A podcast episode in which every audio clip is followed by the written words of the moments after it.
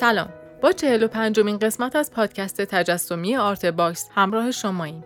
Artbox یک پروژه خصوصیه که در اون ماجرای زندگی بزرگان فرهنگ و هنر و ادب رو از زبان خودشون میشنویم. صدای کامل و فایل تصویری مصاحبه هم در سایت Artbox قرار داره.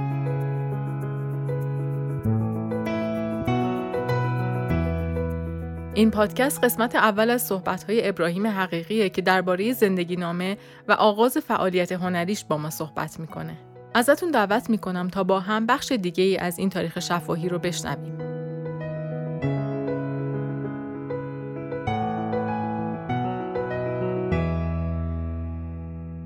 در بچگی علاقه به نقاشی داشتم همیشه بسیار زیاد همیشه هم توی مدرسه مورد تشویق واقع می شدم اما وقتی که به دبیرستان رفتم به ناگزیر ریاضی خوندم. چون که پسرها باید ریاضی میخوندن مهندس بشن. اگر طبیعی میخوندن باید دکتر می‌شدن. ادبیات هم مال دخترها بود. خیلی غریبه. گفتن هر کی ادبی بخونه باید مدرسه دخترونه می‌رفته. حالا اخوان سالوس و شاملو اینا احتمالا آدم های شاعری نبودند یا ادیب نبودند. ریاضی خواندنه یا طبیعی خواندنه در مکانیزم کنکور آدم رو حل می‌داد به جاهایی که باید می‌رفت. انتخاب رشته ریاضی قطعا من رو برد به طرف اینکه مهندسی ها نام نویسی بکنم حتی اگر طبیعی هم خونده بودم قطعا پزشکی نمی‌رفتم برای اینکه از خون میترسم. دو جا قبول شدم. یکی دانشگاه شیراز رشته شیمی و رفتم اونجا. میبایست در اون زمان مقرراتشون بود که در مرداد بریم که درس انگلیسی بخوانیم. اما به محض اینکه خبر قبول شدن رشته معماری دانشگاه تهران در اومد فوری برگشتم تهران. می‌دانستم هم قبول میشم برای اینکه کلاس های طراحی کنکور رو رفته بودم همه رو. کلاس های آقای ابراهیم جعفری که هر وقت بهش میگم میگه یعنی من انقدر پیرم؟ گفتم نه تو انقدر پیر نیستی. ما خیلی بچه بودیم میومدیم کلاس های تو. و طراحیم خوب بود. خب برای اینکه نقاشی دوست داشتم. نمی‌دانستم رشته ای به نام نقاشی هم موجوده. قطعا اگر اینطور بود فشار می آوردم به خانواده که برم ولی خب خانواده ها معمولا پرهیز می‌کردند من در گفتگویی که با مرتزا ممیز کردم در خاطرات او هم هست. تا سال سوم به پدرش نگفته که نقاشی می‌خونه. برای اینکه می‌دونست از خونه بیرونش می‌کنه. همیشه گفته بود معماری می‌خونه. وقتی هم که بهش میگه باش قر می‌کنه. ممکن بود من هم دچار همین موضوع بشم. وارد معماری شدم.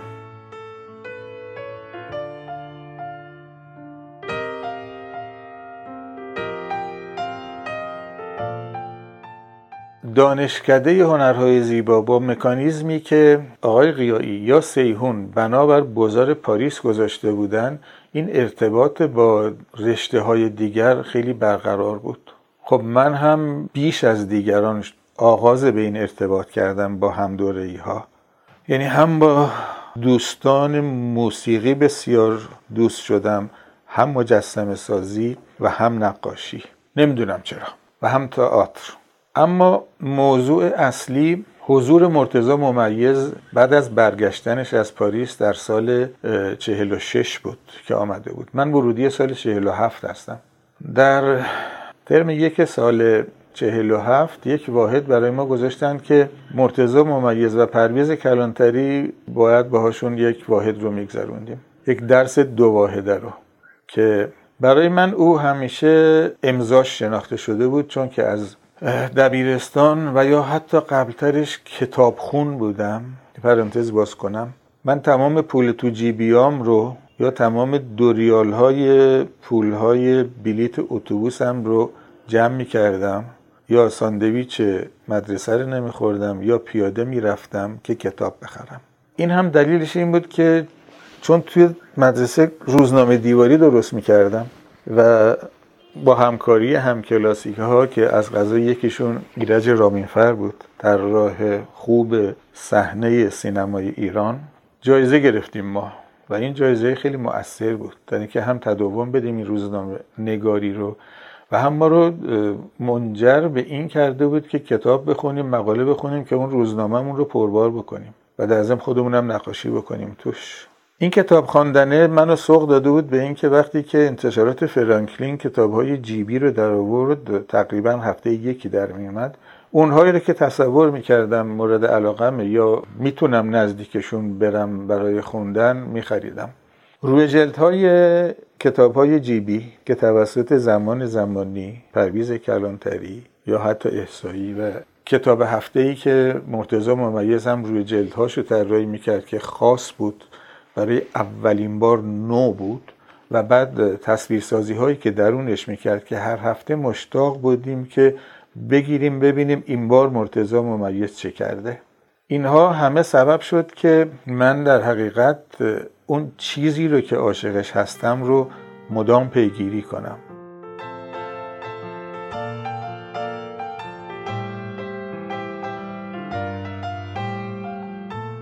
حضور ممیز هم سبب شد که من از نزدیک باهاش آشنا بشم. گرچه اولین خاطری که ازش دارم یک سفر با پرویز کلانتری ما رو بردن کاشان و بعد از اینکه برگشتیم برنامه این بود که گفتن expression که از کاشان برداشت کردید رو ترسیم کنید بیاورید. روی ابعاد شاسی 60 80 من expression نفهمیدم چیه. اکسپرسیونیزم خونده بودم در کتاب یارشاتر نقاشی نوین چون ناگزیر بودیم بخونیم و کنکور بدیم. در کتاب هفته هم صفحات اولش رو ممیز و شاملو همیشه یک ورق گلاسه میگذاشتن که از نقاشی معاصر بود. که با پیکاسو و مونه و مانه و نقاشان مدرن اروپا اونجا من آشنا شده بودم. نقاشی های اکسپرسیونیستی هم شناخته بودم بعد از امپرسیونیست ها ولی اینکه expression اونجا رو بکشید بیارید و تا درک بکنم و معنای expression رو بفهمم کاری کردم. همون اول ممیز که نگاه کرد اینجوری پرتش کرد گفت آشغال چیه؟ اما کار یکی از دوستان رو خیلی افتخارآمیز نشون گفت به ببینید اینه. من من اینه می‌خواستم. خب اون عزیز چه کرده بود؟ او رنگ ماشین گرفته بود و با یک چوبی که بلند بود کرده بود تو این و پاشیده بود. اینجوری این کرو های بام های کاشان رو اکسپرسیونش رو تصویر کرده بود. خب من یکی اکسپرسیون دیگه از یادم نرفت چیست؟ و یکی این که او چگونه اینقدر اینطور آزاد کار کرده بود. خب اسم این رفیقمون نمی‌برم. من بعدا فهمیدم که برادرش سال سوم رشته مجسمه سازیه یعنی او می‌دانست چه بکنه یا براش کرده بود. اما همه اینها باعث شد که من هر بار از این در حقیقت ندانستنهای خودم ضربه هایی که میخوردم بیشتر راغب می‌شدم که بدانم. رفتم جلوی دانشگاه کتاب فروشی بود مال یک آقای کلیمی به اسم کتاب فروشی تهران. کتاب های جیبی هنر رو شروع کردم خریداری کردن. یعنی علاوه بر کتاب های فارسی که میخوندم اونها رو هم خوندم. مثلا کتاب جیبی امپرسیونیستا و اکسپرسیونیستا و بعد کوبیستا و همه رو اینا رو یکی یکی هر هفته پول جمع می‌کردم میخریدم که از نزدیک نگاه کنم.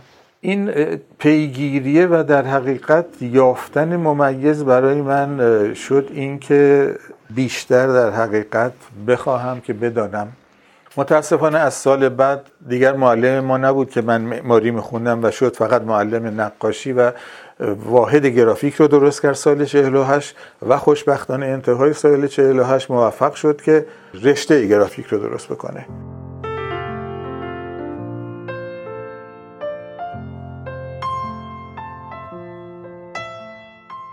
اما خب معماری رو خوندم هیچ هم بد نبود برای من. به همه اون دلایلی که عرض کردم حال و هواش فضاش و ارتباط با تمام رشته های دیگر که من می‌دیدم بچه ها چه می‌کنند. و یک مزیت دیگر. همه با هم کار می‌کردیم. از سال اولی تا کسی که داشت پروژهش رو میگذروند. میزها در اختیار همه بود و همه مشغول کار بودیم. هیچ کس نمی‌رفت خونش کار بکنه مثل امروز برداره نیم ساعت به معلم نشون بده و بره. ما بیش از اون که از معلم ها آموختیم حس من اینه. از سال بالایی ما آموختم چون که ناگزیر بودیم به اونها کمک کنیم. کم رقم ترین یا نازل ترین کار رو اسمش رو پاک کن زدن میگذاشتند. و ما اگر برای یک سال بالایی خیلی خوب و شناخته شده پاک کن هم می‌زدیم افتخار بود برامون. و من بسیار پاک کن زدم. و بعدها دیدن که من تصویر بلدم بکشم شدم پرسوناج های پای فاساد های بچه ها رو من میکشیدم یا درخت های راندو پلن ها رو. و اینجوری اصلا راندو کردن رو یاد گرفتم. چجوری آب مرکب رو رو کار بذاریم. یا کم کم نگاه کنم چگونه می شود با آبرنگ کار کرد.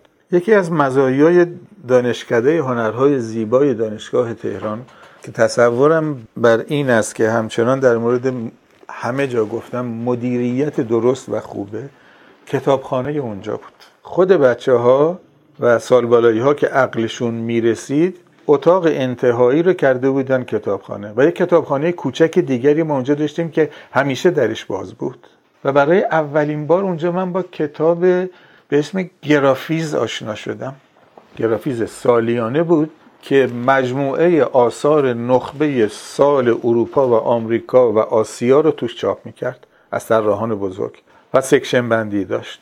آرم ها جدا پوسترها جدا جلد کتاب ها جدا طراحی های صفحه جدا طراحی صحنه جدا.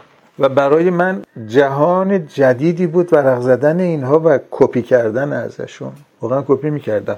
می‌رفتم مقوه های پنجه در هفتاد می‌گرفتم و با گوهاش هم آشنا بودم و سعی می‌کردم این اونا رو بسازم.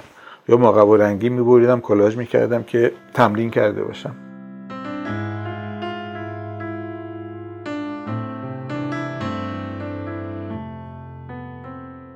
من یک پستر تئاتر درست کردم برای داریوش معدبیان و مهدی فخیمزاده این اولین کار هر سه ماست. و چاپش کردم در آتولیه سیلک کرده. یک روز ممیز دید گفت این پوستر تو بده من بذارم تو نمایشگاهی که برای کارهای بچه های تجسمی و گرافیک است. گفتم من معماری خوندم. گفت نداره مال دانشکده است. و در حقیقت شد اولین نمایشگاهی هم که من شرکت کردم به سبب او. پستر دومی که باز دوباره صحبتش رو با من کرد که بعد از این سبب شد یه پستر دیگر کشیده بودم روسپی بزرگوار که سوسن تسلیمی بازی می‌کرد و هرمز هدایت کارگردانی کرده بود اینجا نیست. پستر بعدی کرگردن سمندریان بود که راجع به این ممیز با من یک یروبی حرف زد در حیات. نگاه می‌کرد خیلی نگاه می‌کرد. گفت چرا نقره گرفتی؟ چرا نقره گرفتی روی مشکی؟ گفتم به خاطر اینکه یونسکو داره از جهان صنعتی حرف می‌زنه و صنعتی زدگی غرب و داره نقد می‌کنه. گفت اگر من بودم قهوه‌ای میگذاشتم. گفتم من نقره رو ترجیح دادم. چیزی نگفت. گذشت. یک روز که در حیات ایستاده بودم گفتش که من فیلممو شروع کردم. می‌خوای بیای؟ حتما. سال پنجاه بود. سال سوم دانشکده بودم. مشغول کار شدم با ممیز برای اولین فیلم انیمیشنی که ساخت آنکه خیال بافت و آنکه عمل کرد. نوشته نادر ابراهیمی. با دو تا دیگر از بچه های دانشکده. همون زمان آقای مسقالی فیلم خودش رو داشت می ساخت که مصطفی اوجی کمکش می‌کرد. بعد از اینکه این هر دو فیلم تمام شد آراپیک بغداسریان فیلم گرفتار داشت می ساخت عباس کیارستمی نان کوچه. این حضور همه این آدم ها در کنار هم خب قطعا نه تنها برای من برای هر کسی دیگری هم در اون سن 20 21 سالگی غنیمته. با خیلی کسان من آشنا شدم. احمد رضا احمدی صفحات کانون رو در می آورد. آهنگسازان قدری برای ساختن فیلم ها می اومدن. بیزایی و تقوایی و نادری فیلماشون رو شروع کرده بودند. و من با مکانیزم ساخت فیلم انیمیشن آشنا شدم. چگونه تلق و دسم بکنیم از پشت رنگ بزنیم چگونه تست می‌گیرن. و حتی خود ممیزم اولین تجربهش بود و همه دوستان یعنی همه واقعا اقرار هم کردن انیمیشن رو دوباره اختراع کردن در کانون.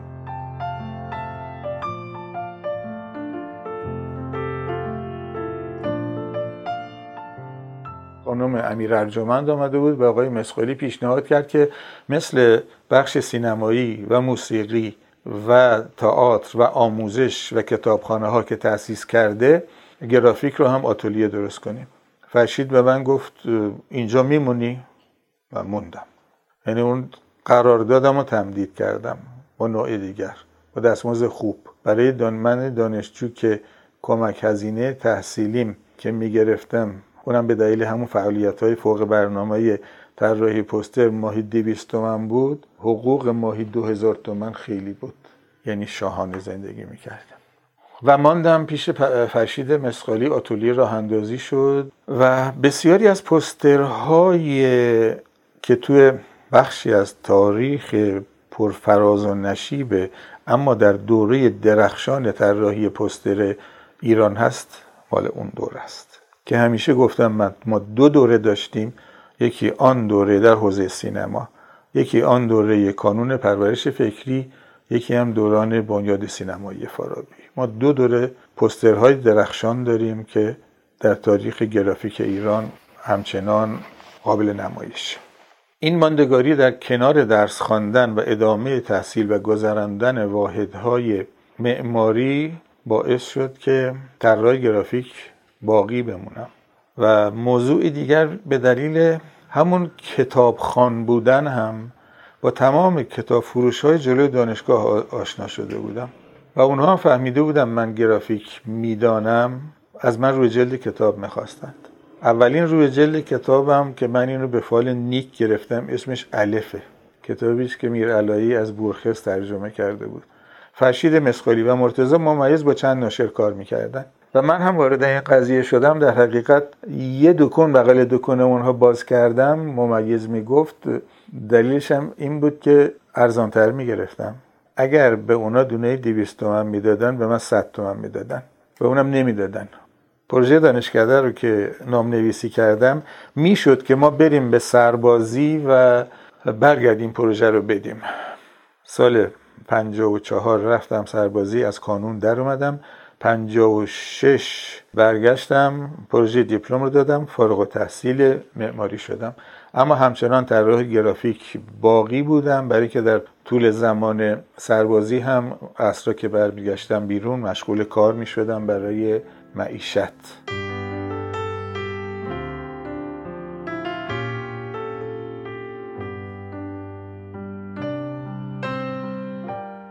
اولین فیلممو اما در دانشکده ساختم.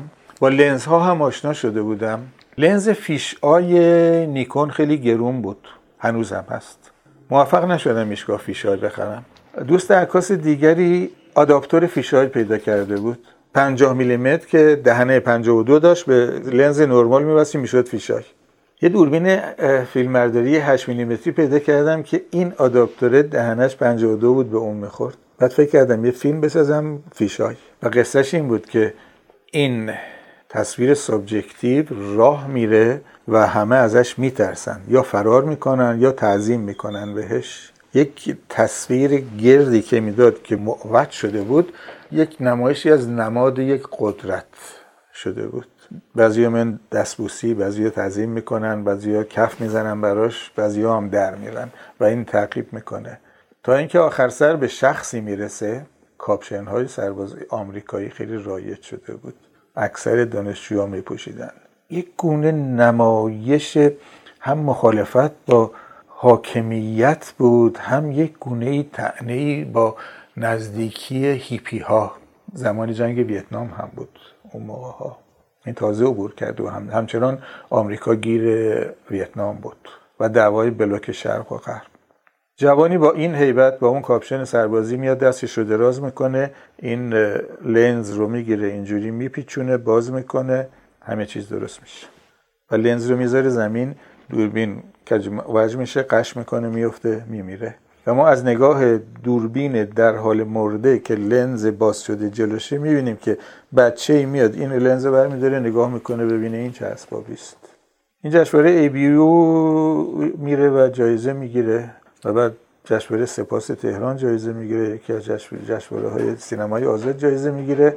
تا در یک سالی پنجاه و دو مجموعه فیلم های من کیانوش ایاری حسن بنی هاشمی و بهنام جعفری و ناصر غلام رضایی رو میفرستن به یک جشنواره فیلم های 8 میلیمتری در اسپانیا.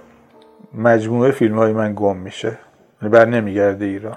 یا دست کسی است؟ یکی از قصه های همیشگی دیگه. روزگار همینه. این هم جور مرگه. مرگ اثر معلف مرگ معلف نیست. این هم قصه فیلم. در کانون چند تا کار کوتاه می‌کنم و چند فیلم مستند که در کارنامه فیلم های کانون هست. یک فیلم مستند رجب روز معلم می‌سازم. یکی راجع به محمد بهمن بیگی بنیانگذار آموزش اشایر.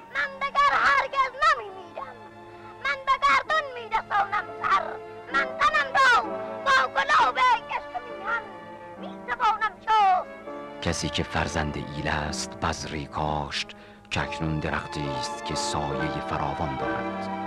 کودکان آن روز ایل اکنون مردان ایل هستند.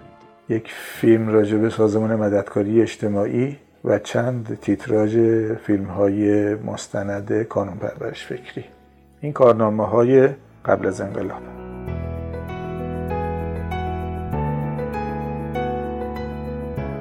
ممنون از توجهتون. اونچه که شنیدید قسمت اول و دوم مصاحبه تصویری با ابراهیم حقیقی در سایت Artbox بود. تهیه کننده پروژه فخرالدین انوار، همکاران این قسمت حسین راستی، حسین سلامت و سروناز ذوالفقار.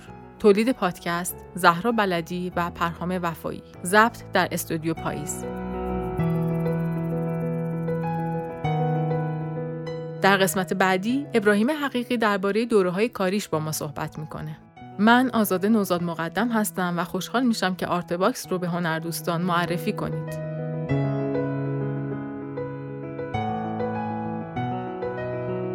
وبسایت ما artbox.ir